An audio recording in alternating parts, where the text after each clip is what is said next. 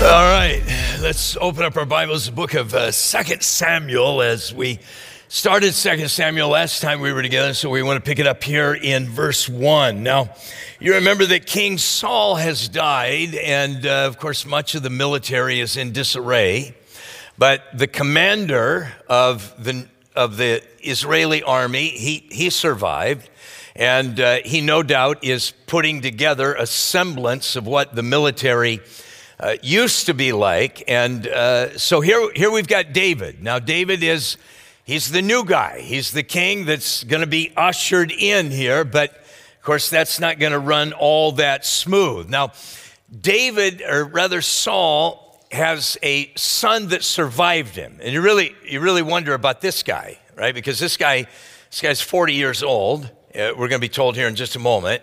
And so you got Saul, you got dad, and you got all your brothers. They're, they're killed in this conflict. So it's like, where was this guy at? So it probably doesn't speak too high of uh, this guy's uh, character, if you will. Now, his name is Ishbosheth.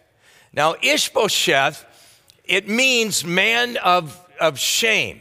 Now, why in the world would a dad name his little baby boy you know, man, man of shame. It's believed that it became known as that.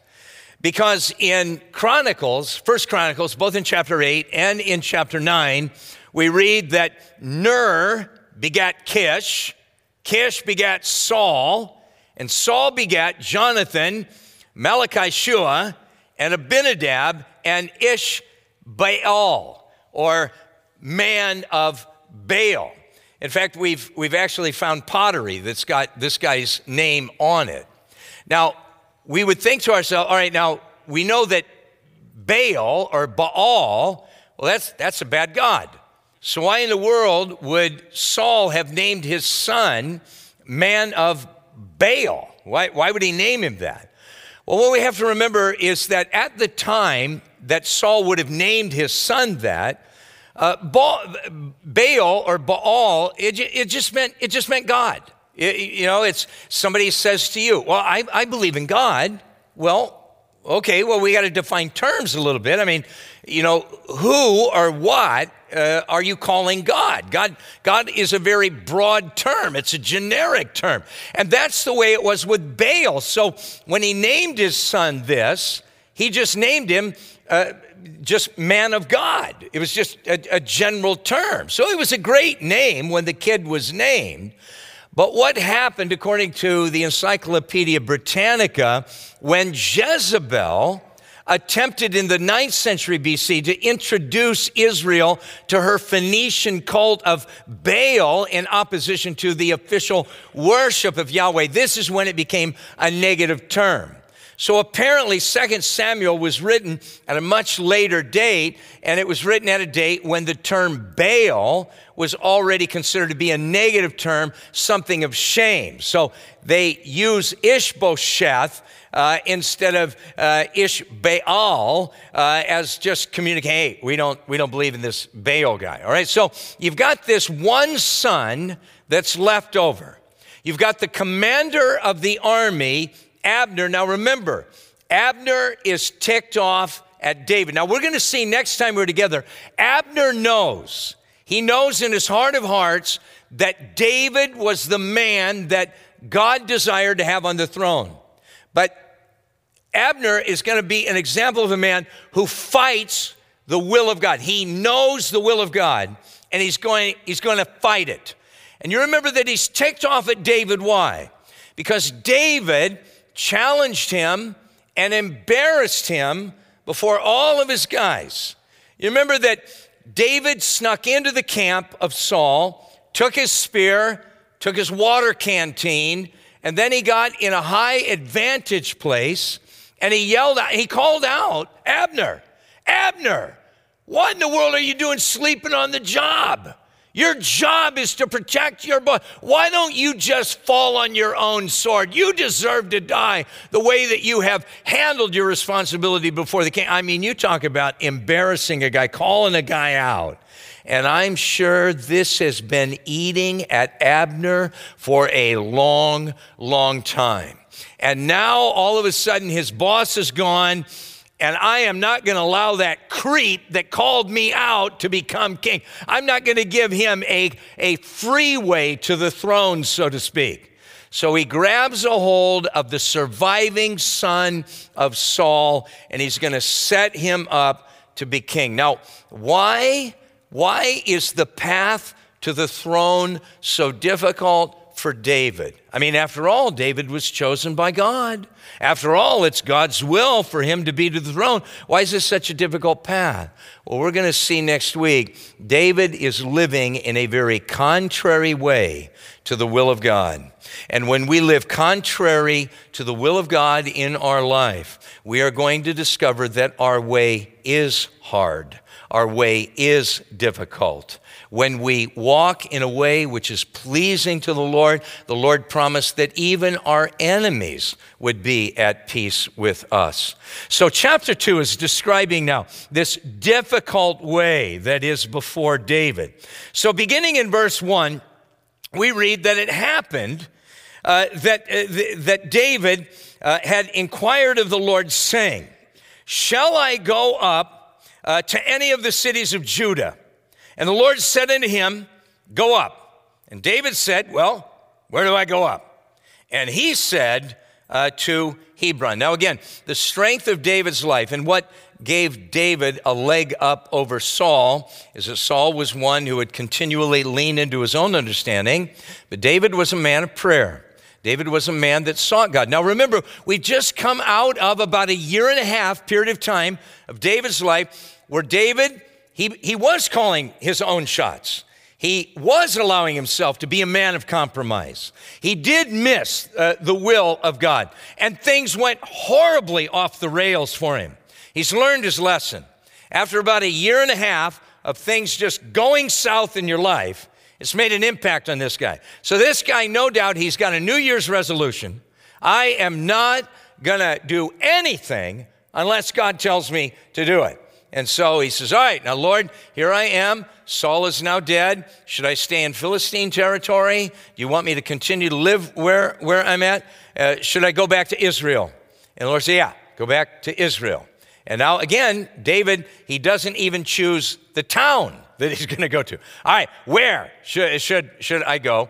And the Lord says, Now I want you to go to Hebron. So, what the Lord has asked him to do is that he's now traveled mainly east, slightly north. Uh, you're talking about maybe a, a, dozen miles from Ziklag, Where is that? He's about 20 miles uh, south of Jerusalem. Hebron, for the first seven and a half years of David's uh, kingship, if you will, Hebron is the capital, not Jerusalem. Uh, we're going to learn when we get into chapter 5 that Jerusalem is still being held by the Jebusites. Now, Israel has been in the land for hundreds of years. This lets us understand the depth of compromise that was going on in the lives of God's people. It was hundreds of years ago that Joshua led them in there. They defeated the enemy from north to south. All of the tribes then broke apart and they were to go into their territories for what we would think of as mopping up operations. And we can see that every single tribe of Israel has failed. No single tribe has taken everything that God had for them. It's not until, and we're going to see in chapter 5, it's not until they make David king that victory begins to take place in their life. The same thing is true in our lives, brothers and sisters. It is not until we make our heavenly David the Lord Jesus Christ, King of our life, that these ancient adversaries, these long standing weaknesses in our life begin to break apart and we begin to walk in victory when we make him king. And so he prays, Should I go up? And, he, and the Lord said, Yes, go up to Hebron. This is where the man's recovery begins. It begins in Hebron. Hebron means fellowship. Fellowship is key. You show me a brother or sister in Christ that deliberately removes themselves from fellowship, and I will probably show you a person that in a very short period of time is going to move from a place of passion to a place of lukewarmness. You show me a person that is hungry for fellowship, desires to be with brothers and sisters, desires to talk about the things of God, to pray with one another, to encourage one another, and that is a person that is walking in victory. And so, David, I want you to go to Hebron. You go to fellowship. Now, notice in verse 4 the men of Judah, they came and they anointed David king over the house of Judah. And they told David, saying, The men of Jabesh Gilead, they were the ones who buried Saul. Now, notice, David is not power hungry. David doesn't come back in Israel and begin to campaign, right? He's not, he's not a politician. He is just simply walking in the steps uh, that God is leading him in. God said, Go to Hebron.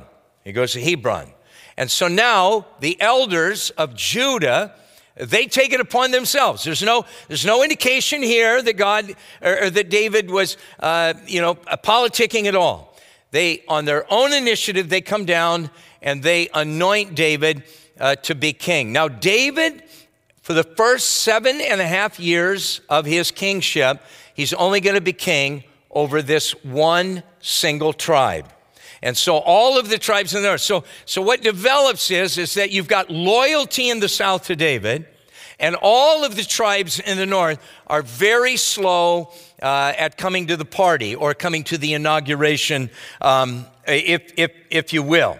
And uh, they, they tell David that it was Jabesh Gilead uh, that had uh, you know, hazard their own lives. They went to retrieve the body of Saul, um, of course, uh, being threatened by the Philistines, and they gave him a, a proper burial. And uh, so David was probably had asked them, well, what happened to the bodies of, of Jonathan? What happened to the bodies of Saul? Well, hey, those guys at Jabesh Gilead, wow, what in the world? They, they really hazarded their lives for what they, they did. They showed great respect uh, for the king. So, so there's this tension, all right? Of all, of all of the people in the north, those who would have been most loyal to Saul would have been Jabesh Gilead. So you've got this family. I mean, that's what Israel is. They're a big family, big extended family. And so there's tension now in the family. The north, they do not want David. They are staying loyal to the house of Saul. They don't want the house of David. And so, David now, how does he walk this line? How does he deal with family members that don't want him or don't understand the will of God for his life. And again, imagine all of the things that were said. Imagine all of the propaganda that the government was putting out and talking about, well, David is this and David is that. And no doubt the men of Jabesh Gilead had heard these stories. David's a bad guy. What in the world are you making David king for?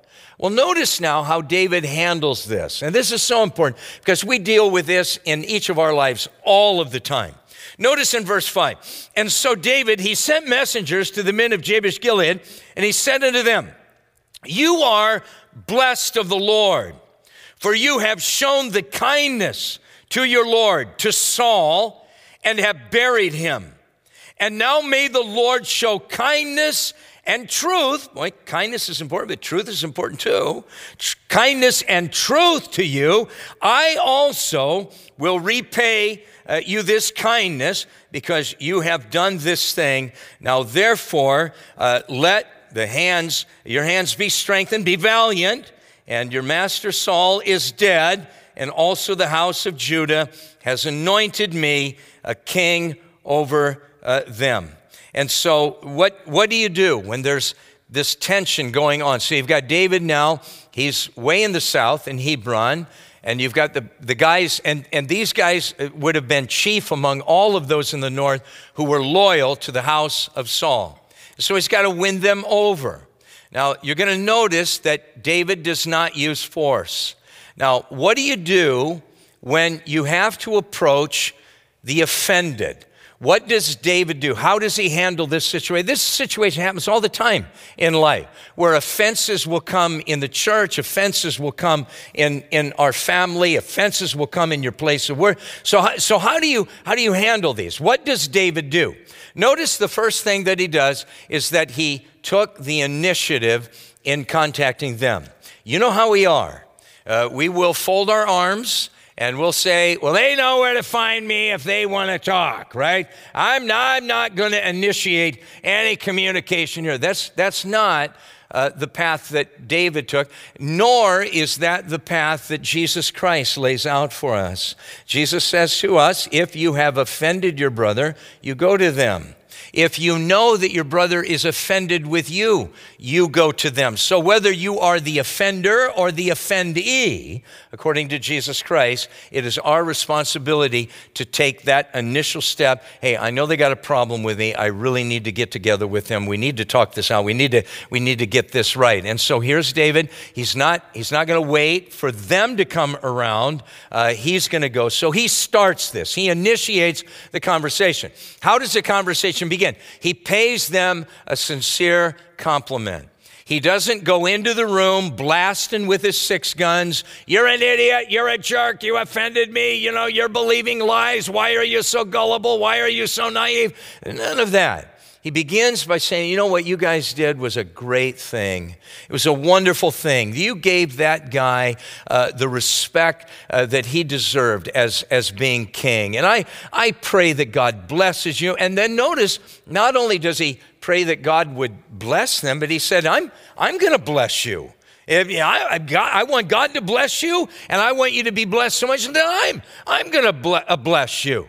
So these guys are adversaries, and yet David is taking that position that I'm gonna, I'm gonna really need to do something here to just show you guys how much I appreciate what you did uh, for the former king. And then notice how he indirectly reminds them that he was the Lord's uh, anointed. Oh, by the way, you know, P.S., uh, you know, um, Judah has anointed me uh, as, as king. Now, you, you do with that information what, whatever you, you want to do with it. Notice that David is not a bull in a china shop. Notice that, that, this is a young guy now that has been given new authority. You see this all the time, don't you? You see it in your place of work. Somebody gets promoted to a position. They now have new authority. They don't have the character to really handle that authority. They begin to overstep. They begin to be abusive. They begin to, you know, be demanding and so forth. Uh, this is not David. But David is pretty chill, isn't he? He's the new king, and yet he's not throwing his weight around. Now, again, as, as I say, next time we get together, it's going to be very clear that many in the north knew that David was to be king, but they're refusing for whatever reason. I'm sure it was for selfish reasons. Uh, they were refusing to submit to that idea, and they wanted the house of Saul uh, to stay in, in business. Now, Arnold Anderson, he puts it this way. He said, one could almost say that the first century, the, the first recorded a- act of the new king of Judah was to offer friendship and comfort to a group of Israelites, with the implication that David may be Judean, but his heart belongs to all of Israel. So, guys, I'm, I'm not being a jerk. I'm not forcing myself. I just, look, I'm just I, I, want the best uh, for the nation. So, so David is certainly taking the high road here when it comes to managing these political relationships, if you will, which can be, as we know, very tricky. Well, then notice, in, so great things are going on, but notice great things are going on in your life. There's always a but, right? There's always a but there to mess things up. And uh, we find the but here in verse 8. But Abner, the son of Ner, the commander of Saul's army, he took Ishbosheth and uh, the son of Saul, and he brought him over to Mahanaim, and he made him king over Gilead, over the Asherites, over Jezreel, over Ephraim, over Benjamin, in fact, over all of Israel. And Ishbosheth, Saul's son, was 40 years old when he began to reign over Israel. But notice, very short reign. He only reigned uh, two years. Only the house of Judah followed David. And uh, the time that David was king in Hebron over the house of Judah uh, was seven years and six months. So David, he's going to reign uh, for a total of, of uh, 40 years. Uh, but the first seven years or so is just over one of the tribes. And then 30, 33 years, he'll reign over all of, uh, of Israel. And we'll get into that in uh, chapter 5. Now, Abner is, is no doubt offended, and so he's putting together a refugee government, if you will. Now, again, he goes even farther east by establishing uh, the new king. Now, again, what's going on in Israel? You've got this massive invasion of the Philistines. Uh, their army is in shambles. They've just had an incredible defeat there at Mount Gilboa. And so, no doubt, for safety purposes, he moves the army uh, farther away from the territory of, uh, of Israel, uh, as I say, no doubt for, uh, for safety. Um, it's interesting that um, um, uh, Warren Wiersbe says uh, there's a modern touch to this scenario.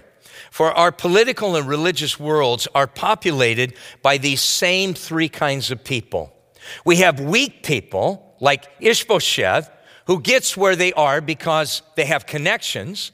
We have strong, selfish people like Abner, who know how to manipulate others for their own personal profit.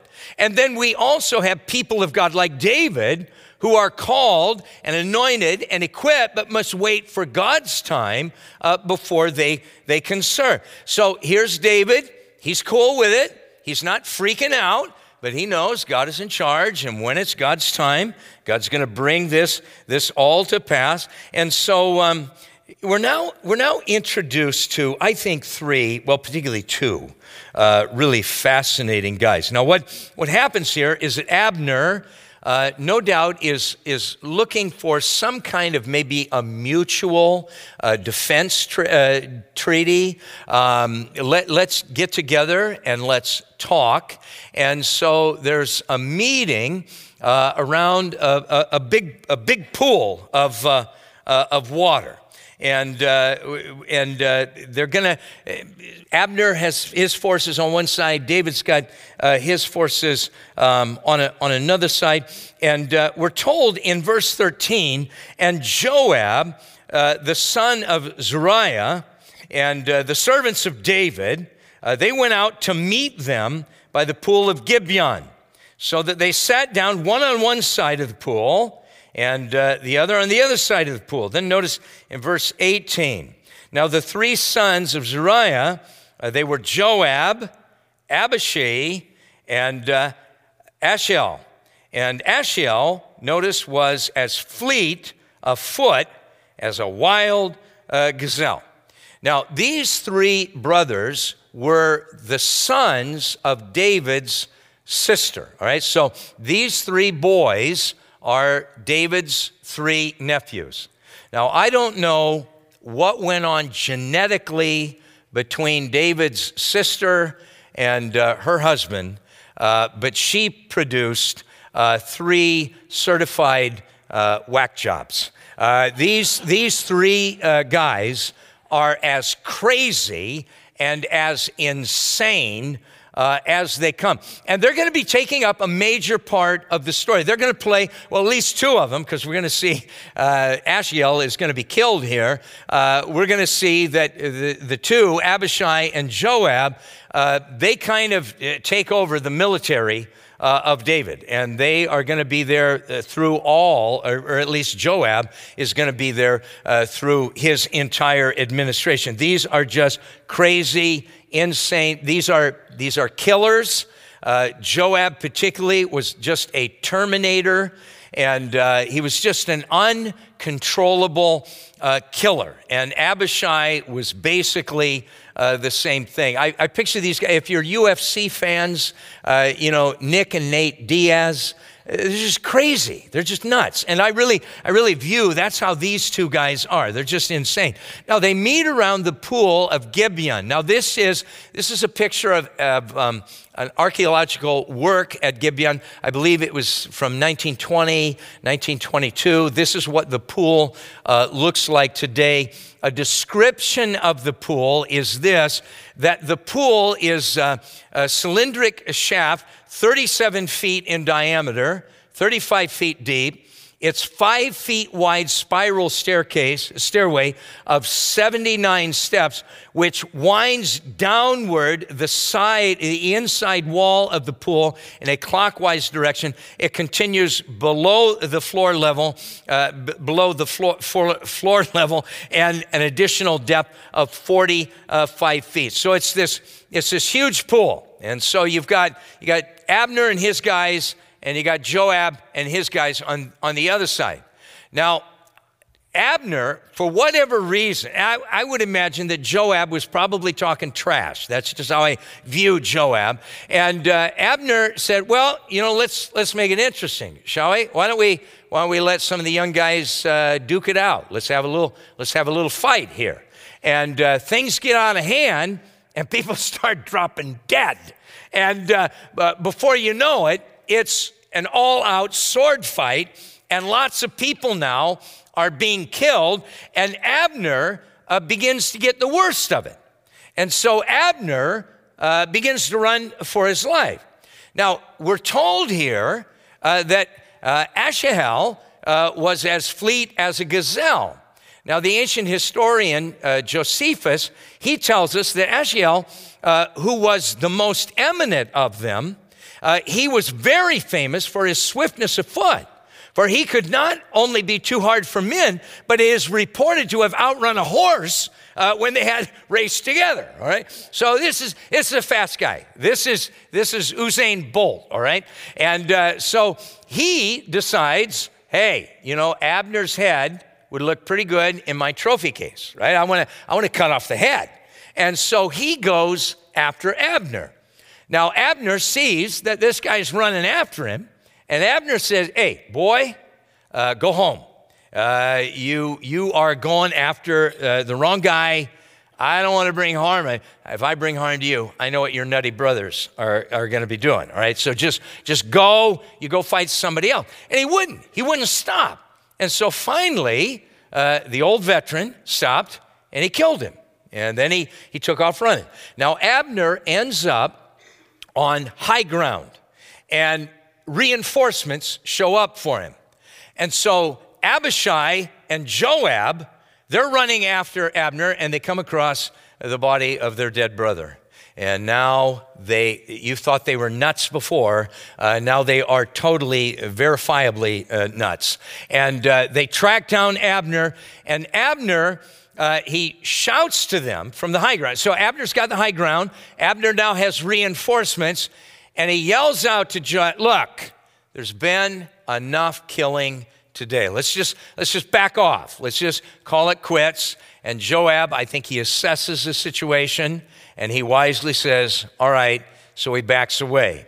But notice in verse 13, and Joab and uh, the son of Zeruiah and the servants of David, uh, that they went out, uh, to, or what am I, what am I talking about? Verse 30. And uh, so Joab, he returned uh, from after uh, pursuing Abner, and when they had gathered all of the people together that were missing of David's servants, there were 19 men and Asahel. So they lost 20 guys. But the servants of David had struck down a Benjamin and Abner's men, 360 men who died. And then they took up Asahel and they buried him in their father's tomb, uh, which was in Bethlehem. Again, David, was, his family was from Bethlehem, and these are his nephews, and so they're burying their, their dead there too. And Joab and his men, uh, they went all night and they came to Hebron uh, at uh, daybreak. So uh, this was, um, you know, just a, an atrocity uh, that had taken place. You, th- again, as I say, this is family right? They're all, they're all related. They all, they all go back to Father Abraham here. And uh, you can see uh, the veracity of uh, David's uh, fighting. Again, these guys they have, they have been living some tough lives, you know, for the last 15 years, right? They've been out in the wilderness. They have been chased. They've been, they've been fighting, you know, the Amalekites. They have been living next to the Philistines. I mean, these are junkyard dogs. And now all of a sudden they come up against the northern army and they lose 20. Northern army loses 360. So when David will eventually get to listing his mighty men, You begin to understand uh, these were warriors, uh, these, these were tough guys. But this was not the will of God. Now, you, you, look, at, you look at David, we're, we're going to see particularly next week, David is still in the midst of his struggle. And you got Abner here. He's got his issues. You got Joab. He's got his issues. And so all of this garbage that is going on, it's all being created by men who have issues. I love what uh, uh, Walter uh, Chantry says self denial co- uh, corrects two evil tendencies ever attacking Christian ethics. There is a tendency to give more attention to the outward standards than the inward state of the heart. And there is a tendency to be strict with others and lenient with oneself. These two dragons are slain by the sword of self denial when their heads appear in the land of Christian liberty. How many times do we see struggles in our marriage? Do we see struggles in our church? Do we see struggles in the workplace where you get men and women together who, you know, one sees it one way and the other sees it the other way, and there is no desire to just stop and just say, well, okay, I know what I want and I know what you want but maybe we ought to find out what is it that God wants. Maybe we ought to be seeking the will of the Lord. And we see in all of this heartache and all of this dysfunction that's going on, nobody stops and says, let's stop the madness here, all right? And let's seek God on this one. I think a great exhortation that we need to take from this story is that we've got all this uh, dysfunction that runs in and through our lives, that we should take a moment and say, Lord, help me to deny myself, take up my cross, and follow you. What does self denial look like in this marriage situation? What does self denial look like in this church situation, in this work situation? Lord, would you reveal to my heart what you want me to do in this situation? What reveal to us what you your outcome is to look like. So I think as we go to prayer, we need to be praying, "Oh Lord, help us to deny ourselves." And Father, we ask that, uh, Lord, we would learn these lessons that we see in Joab and Abner and David. They were just real guys, and they allowed their flesh nature to get the best of them at times. And Lord, would you help us wherever the conflicts are right now, in our marriages, family, our neighborhoods, wherever? Lord, would you help us? To manage those conflicts in a way which would honor you. That, Father, rather than just being so determined to, to get our will done, we would take a moment to just seek you to find out what is your will in this situation. And then give us the grace, Father, to submit to your will. Give us the grace to admit we're wrong. Give us the grace to forgive. Give us the grace just to give one another a break Lord, life is hard. And I ask, Father, that we would deal with each other in a compassionate manner. Help us, Father, to forgive even as the Lord Jesus Christ has forgiven us. For we ask these things in Jesus' name. Amen.